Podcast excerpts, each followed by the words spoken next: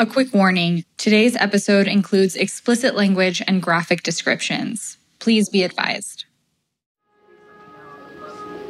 When you walk into the Performance Gallery at the Academy Museum, the first thing you'll likely notice are the audition tapes and screen tests playing on the wall directly in front of you. There's always a special feeling when you kind of get, you know, a look behind the curtain. This is Dara Jaffe, who we've heard from before this season one of the curators of the gallery. There's something about the, you know, the unpolished. I always think about uh, Tessa Thompson's audition for Dear White People, and she's just kind of sitting at a, a kind of cluttered office desk and you know it's just it's it's all so unglamorous but of course then she's just delivering you know the same emotion and talent that of course got her the role that you're going to see in the film there are also auditions in the gallery from people who didn't ultimately get the role. In episode one, we heard about the actresses who were up for the lead in the 1940 movie Rebecca. Another film where we're showing people who did not get the role uh, is for Kimberly Peirce's Boys Don't Cry. The 1999 film was directed and co written by Kimberly Peirce. It's a fictionalized version of the real life story of Brandon Teena, a transgender man living in Nebraska who was beaten, raped, and later killed at the age of 21.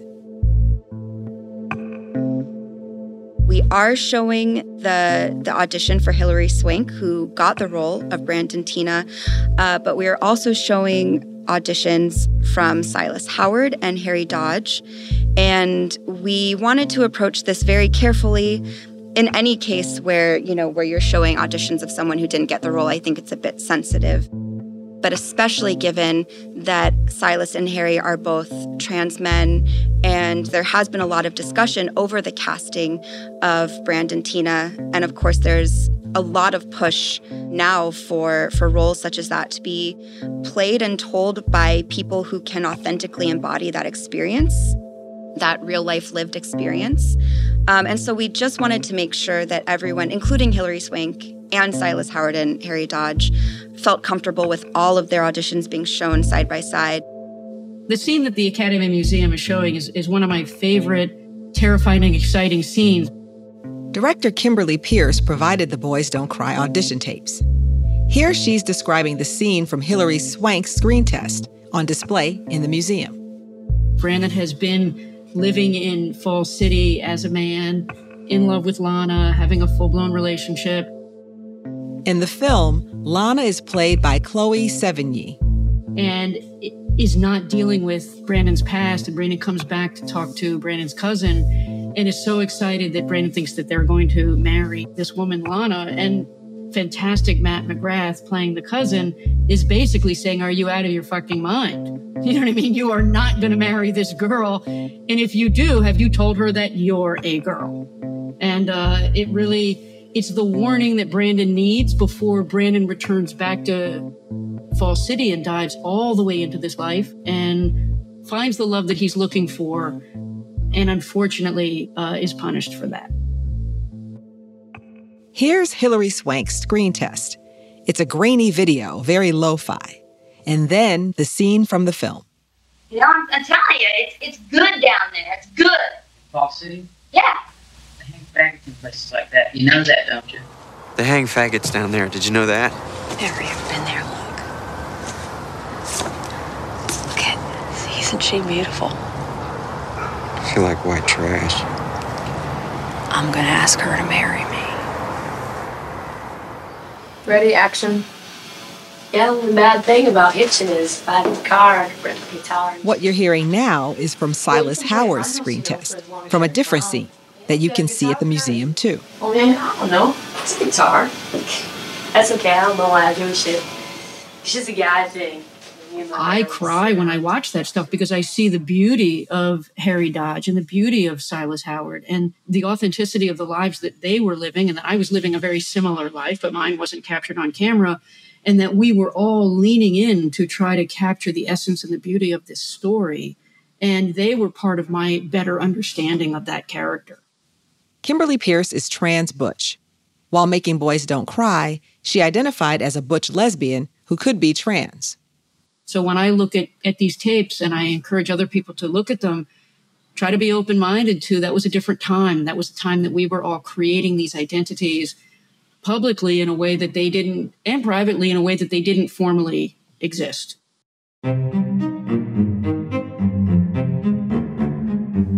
Who can play what role? The answer to that question, in terms of race, gender identity, sexuality, ability, and age, has changed over the years. What does it mean when an actor is cast to play a person from a marginalized group that in real life they're not a part of? What if the filmmakers make a genuine effort to cast someone who does share the same identity as the character, but decide that the best actor for the job is someone who doesn't? These are some of the questions we'll explore in this episode of the Academy Museum podcast, Close Up on Casting Boys Don't Cry. I'm your host, Jacqueline Stewart. More after the break.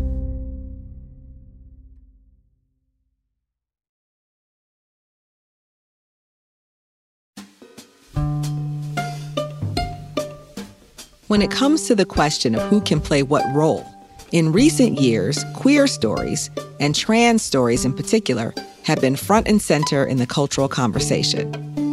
And there's been a reappraisal of some films that tell trans stories, like Boys Don't Cry in 1999, Transamerica in 2005, and Dallas Buyers Club in 2013, about whether trans roles in those films should have gone to trans actors. Even today, there are very few opportunities available. GLAAD's annual study, called the Studio Responsibility Index, tracks the quantity, quality, and diversity of LGBTQ characters in major studio films. In the five years leading up to 2021, the year of GLAAD's latest report, they found only one transgender character in a major studio release. I love this conversation and it, it keeps evolving. And that's what I'm so excited to, to dive into and really bring people inside of. Yeah, it's amazing how much it's evolved since uh, we did this initially. That's Boys Don't Cry co writer and director Kimberly Peirce and casting director Kerry Barden. Barden's credits include American Psycho, Dallas Buyers Club, Spotlight, The Help, and several films by director John Waters. So, to get at this conversation about casting in the context of trans stories, we're focusing on one film Boys Don't Cry the outreach to the community at the time was mostly non-professionals and we went all over the country looking for you know someone to play this important role from the community and ended up more traditional casting as you can tell from the film. And i feel like you know today it's such a different world because the the voice that this project especially and then some other projects have given to all of our communities has been massive in the way that we can now view actors and how they approach projects and bringing authenticity to a story that we're telling. You know, because we're not making documentaries.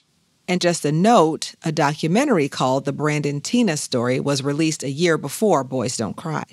We're making true stories that are a narrative that's got somewhat of a fictionalized version of a true story, but a true story. So it's challenging, obviously, to make sure that we get it right. And I feel like, you know, 25 years ago, with what we had at our fingertips for this one, we we got a lot of it right. Kimberly, I mean, Kerry used the term authentic. That's a it's a complex term. It is. And I'm just really curious about as you were thinking for such a long time about the way that this film is at the intersection of a true story and and imagining, right? Like a way of of making that story visible to a much larger audience.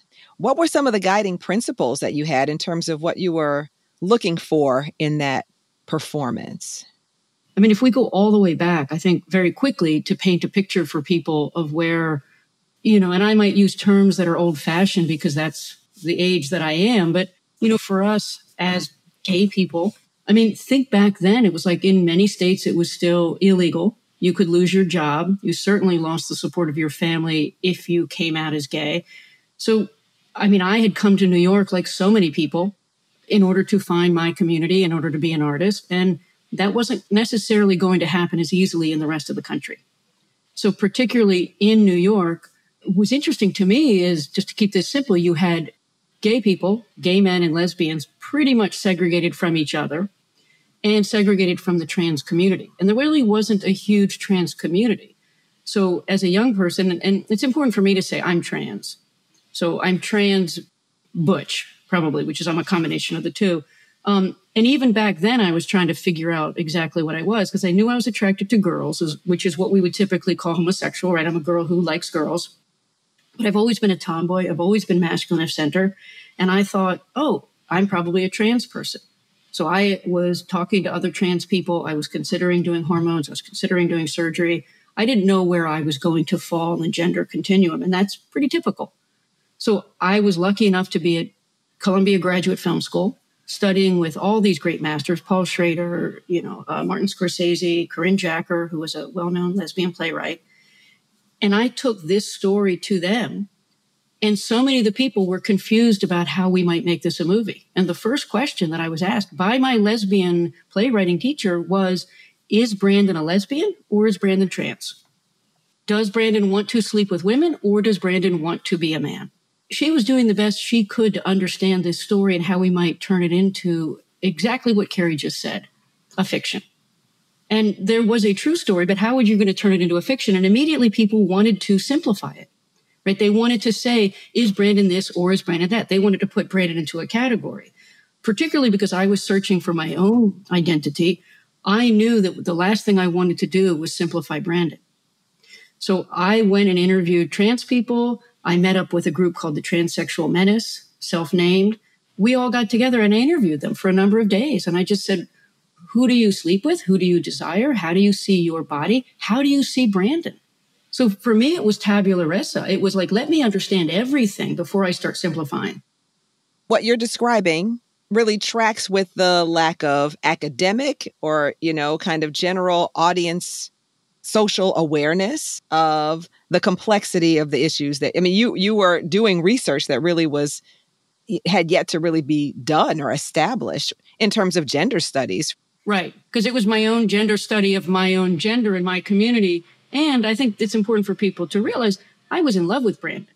When I read about this amazing human being who had transformed himself into his vision of the gender identity he thought he was and gone out and loved women and lived as a man, that had not been done in the popular culture. I'm, of course, there probably had been other people who had done it, but that was the first time this had risen to a place that you could read about it in Playboy. You could read about it in the New Yorker. You could read about it in the New York Times. Like that was stunning to us. So for me, it was like, oh, let me take this piece of truth and go seek it out and find how we could possibly tell this story in a way that was honest to the story, but yes, always putting Brandon Teena first. And one thing that was important in terms of the casting was who could ever play this role? Because the person was so extraordinary in his daringness and his charm and his charisma and the way that he formed himself. I asked myself who this person was, and I said, how could I possibly find a human being like this to, to play this role? And then I went out searching for that human. Mm, hmm And again, given where I was, which was I was in grad school, I wasn't even broke. I was in debt. I was poor. My phone was being turned off. Like, you know, it was like a big deal. I'd have to go down and, you know, put my dimes in the, the phone, you know, and you know, call people and ask them to audition. It was just my money. And then the only people that were going to be auditioning for this were queer. That was who I had access to. So I was going to all the gay clubs. We would basically just put flyers up and say, we love this character. We want to find somebody who can play this character. So I interviewed all the trans men. I interviewed all the drag kings. I interviewed all the butch lesbians. And that was who I had access to. So that's really where we started. And that was about a, a good three and a half years of really only hitting the queer community.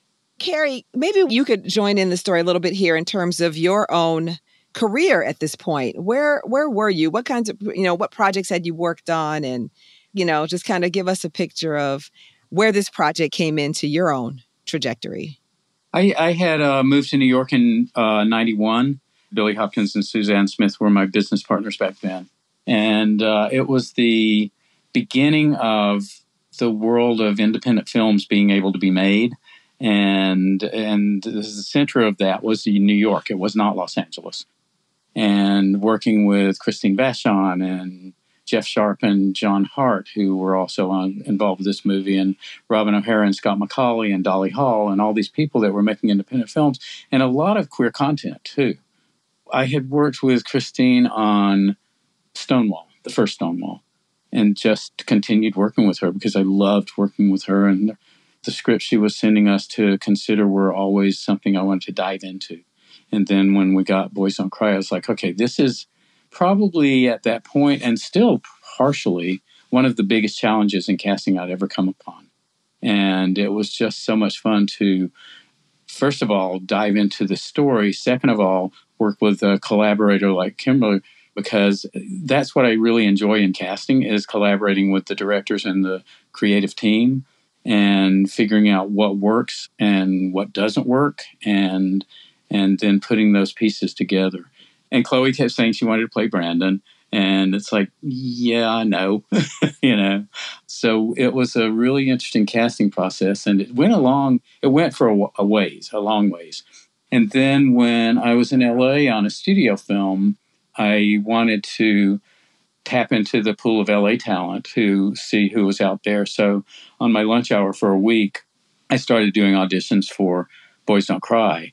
And that's when um, Hilary came in. That's when Peter Sarsgaard came in. That's when Jeannetta Arnette, who plays um, Chloe's mom, came in. And so three important cast members were from those sessions. But it was just, it was that long process. And then when Hilary came in, it was like, but you're so Julia Roberts. you know, you're just such a girl, you know. And she just kept working it and working it and working. I mean, Kimberly put her through the mill. Well, talk more about that because obviously there were ways in which you knew that the film would hang on the casting of this role. And so Kimberly, like what when when Kerry, it sounds like you were opening up a range of additional possibilities beyond the scope of what you had been trying to do in the name of quote unquote authentic casting. Yeah.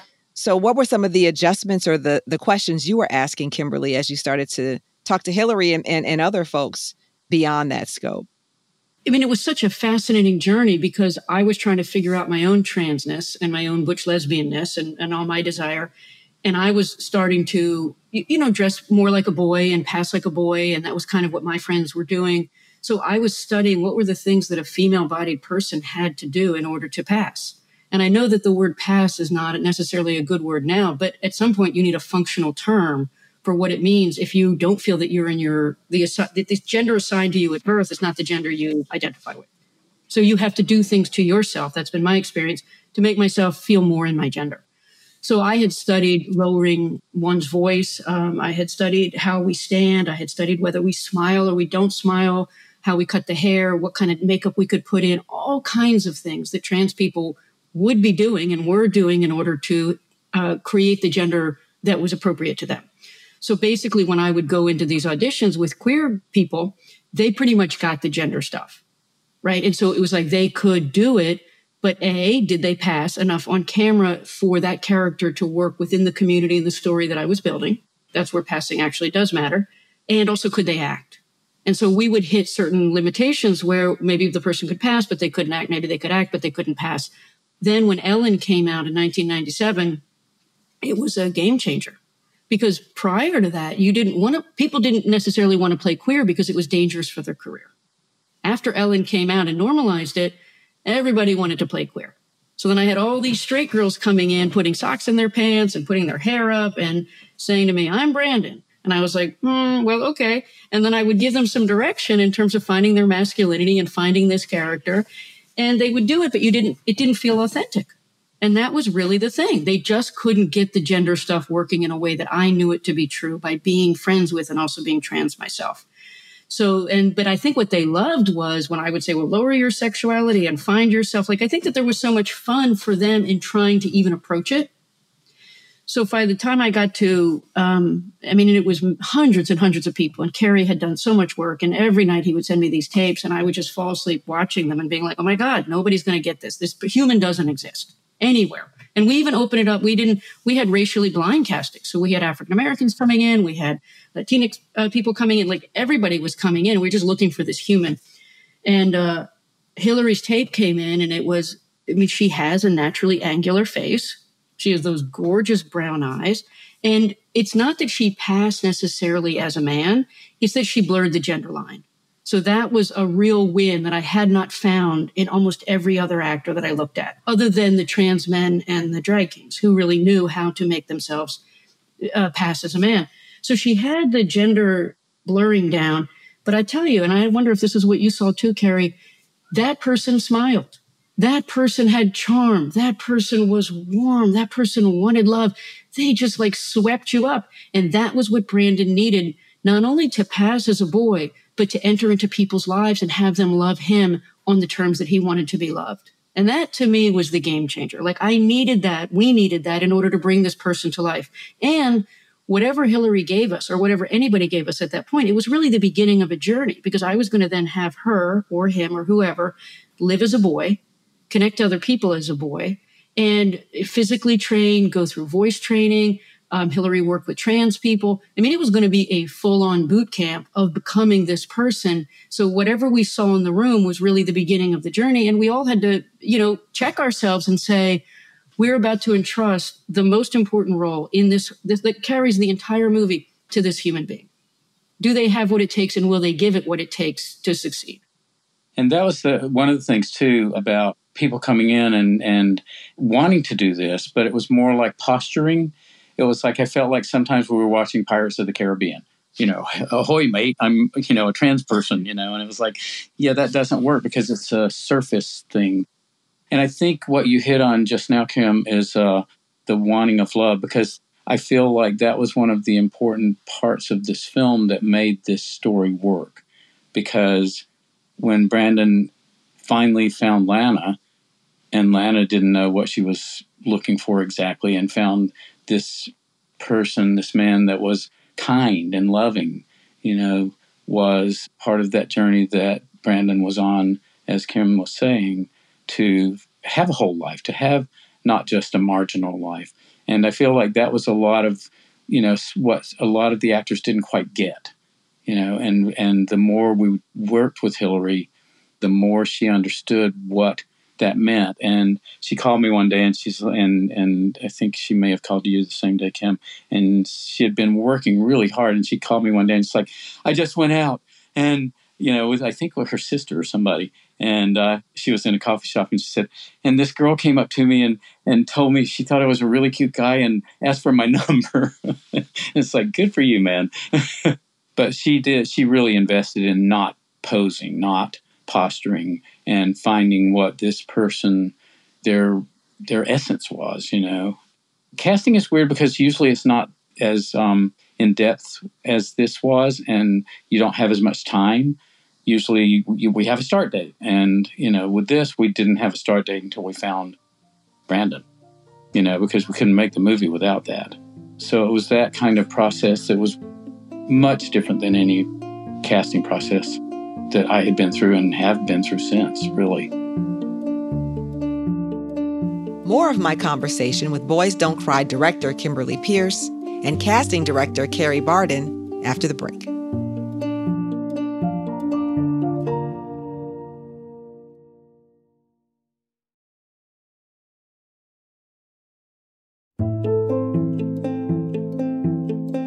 For both of you, when did you first realize the impact that this film was having? That this was such a groundbreaking portrayal? And also, just, you know, not just on film audiences, but on the conversations more broadly about gender identity? For me, and I'll go first if you don't mind, Kim. Yeah. It was watching the rough cuts. She was she was kind enough to invite me to rough cuts, and I was just overwhelmed. I mean, I really was.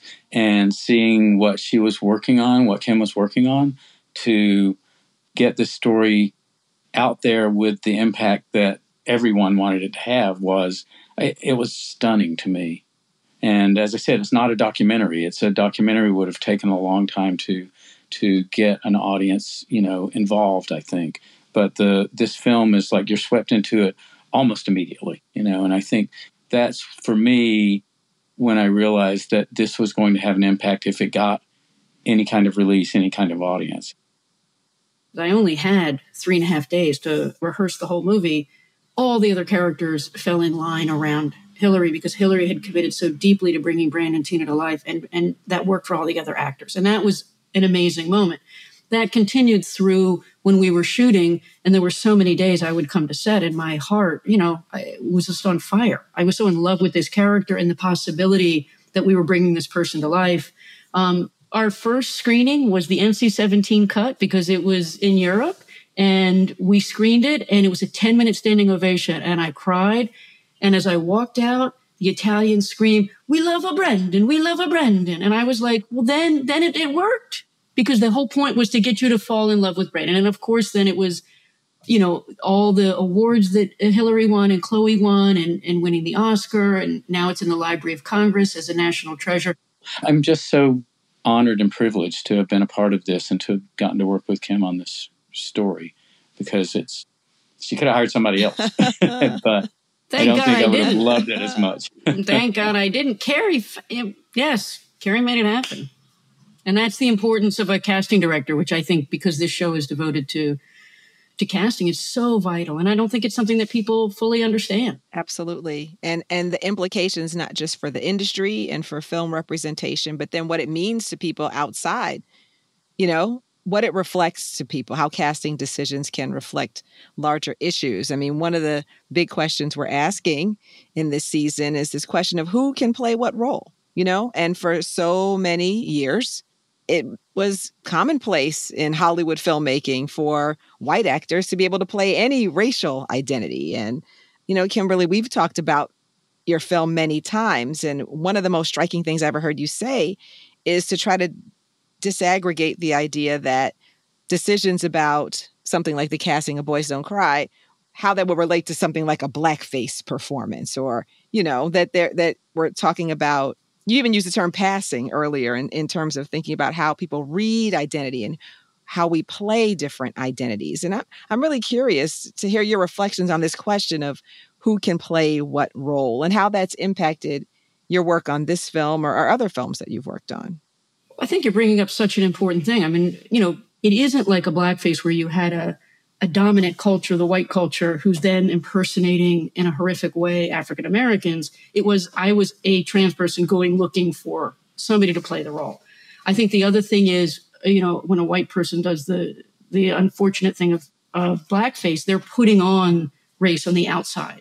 That isn't what we were doing. We were taking it from the inside, which was Hilary was inhabiting this human being as best as she could. And look, it's like gender is a thing that evolves over time. So I don't think that we should have people who have privilege playing marginalized groups and taking those roles. But at the same time, when we did it, what we were really trying to do was find anybody who could play the role. And after hundreds, maybe even a thousand auditions, finally we found a person who could. It's a it's an interesting progress that we're in right now because I've done several, you know, studio and network projects recently where there's a gay character, there's a character that comes out as gay in the storyline and of course, we're not allowed to ask someone what their sexual identity is. And so it's a challenge there. And then it's a complicated discussion, you know, because there is like the closet that people had been in for up until recently and still are, a lot of people, for whatever reasons they are. And also giving the opportunity for actors and actresses who haven't had as many opportunities because of their identity is also kind of one of the key things in this. Well, you know, some people suggested I should just cast a man as Brandon back then because then they said, well, if you cast a man, then then she will pass as a man. And it was so interesting as a female-bodied person, which wait, that would be the marginalized group. That was the thing that all the lesbians were like, there is no way, there is no way you're going to put a man in that role. And that was an interesting response. Like there was a line there. It wouldn't have honored Brandon. Right. No. So I would love to ask you both like what you consider to be the most important aspects of the legacy of Boys Don't Cry and if you think that the casting of the film is an important part of its legacy. That's an interesting question in today's lens, I think. Yes, I think the casting of the film is part of its legacy and it's also part of the the pushback that I've gotten at, at different points because of casting Hilary. And I think, you know, having given a voice to this trans community that was kind of nascent at that point, even because there wasn't really that big. I mean, as you're saying, Kim, it's like you were still looking to figure out what that meant, you know? So I feel like today we would have more of a pool of trans talent to choose from, and it would make it easier to do this film with a trans person in the lead. I really do. And I feel like, you know, that's part of what the legacy of this film is. You get to have these people that now are saying, I can do this. I can be out there. I can be honoring my life journey and also be an artist that has a public profile without being slammed or being, you know, vilified, you know, because that's just being from any queer community or any marginalized community. We're vilified. We're, you know, we're up against everything. And so I feel like that journey that we've been on is still, we're on it still but I feel like there's more voices out there that are able to speak out and to show their face and to be proud of who they are. And it's been a long journey, but it's I, I feel like that's part of the legacy of this film is that we are moving forward with giving people a voice that they don't have to shut down. I, I, love what you just said. I mean, yes, I think that the casting is essential to this movie, um, and I think it is its superpower. I think what's really interesting is what Kerry said about more people are identifying. Because back then, anybody who identified as what we would have called a transsexual probably was aiming towards hormones and surgery. Once they had crossed that threshold, it would have been hard for them to play that role. Because if there was no ambiguity in Brandon's gender, which is what was inherent to somebody who had not had hormones and had not had surgery, right? Brandon slipped in and out of being perceived as a female bodied person. That was vital.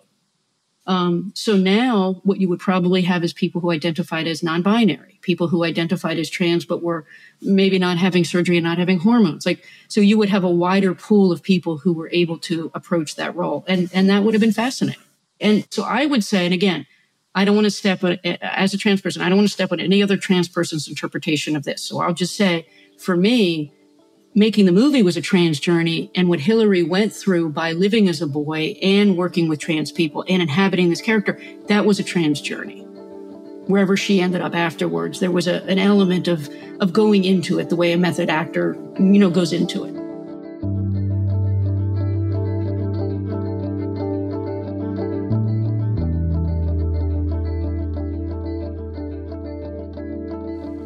That was Boys Don't Cry co writer and director Kimberly Peirce and casting director Kerry Barden. Thank you for listening to this episode of the Academy Museum podcast, Close Up on Casting. If you haven't already, please subscribe so you don't miss any episodes. Next time on the Academy Museum podcast, Casting in Animation. I'm your host, Jacqueline Stewart. I'm also director and president of the Academy Museum in Los Angeles. I invite you to visit the museum to learn more about the arts, sciences, and artists of movie making. And be sure to check out the Performance Gallery to learn more about the art of casting and see the auditions and screen tests from Boys Don't Cry and other films.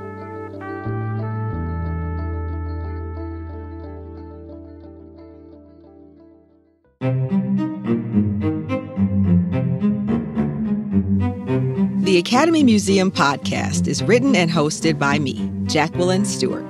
The show is a production of LAist Studios in collaboration with the Academy Museum. Shayna Naomi Krochmal is the Vice President of Podcasts, and Antonia Cereijido is the Executive Producer for LAist Studios. Catherine Mailhouse is the LAist Director of Content Development. This episode was produced and edited by Monica Bushman. Our other producer is Victoria Alejandro. Antonia Cereijido is our senior producer and story editor. Mixing by E. Scott Kelly. Our theme song is by Nicholas Bertel.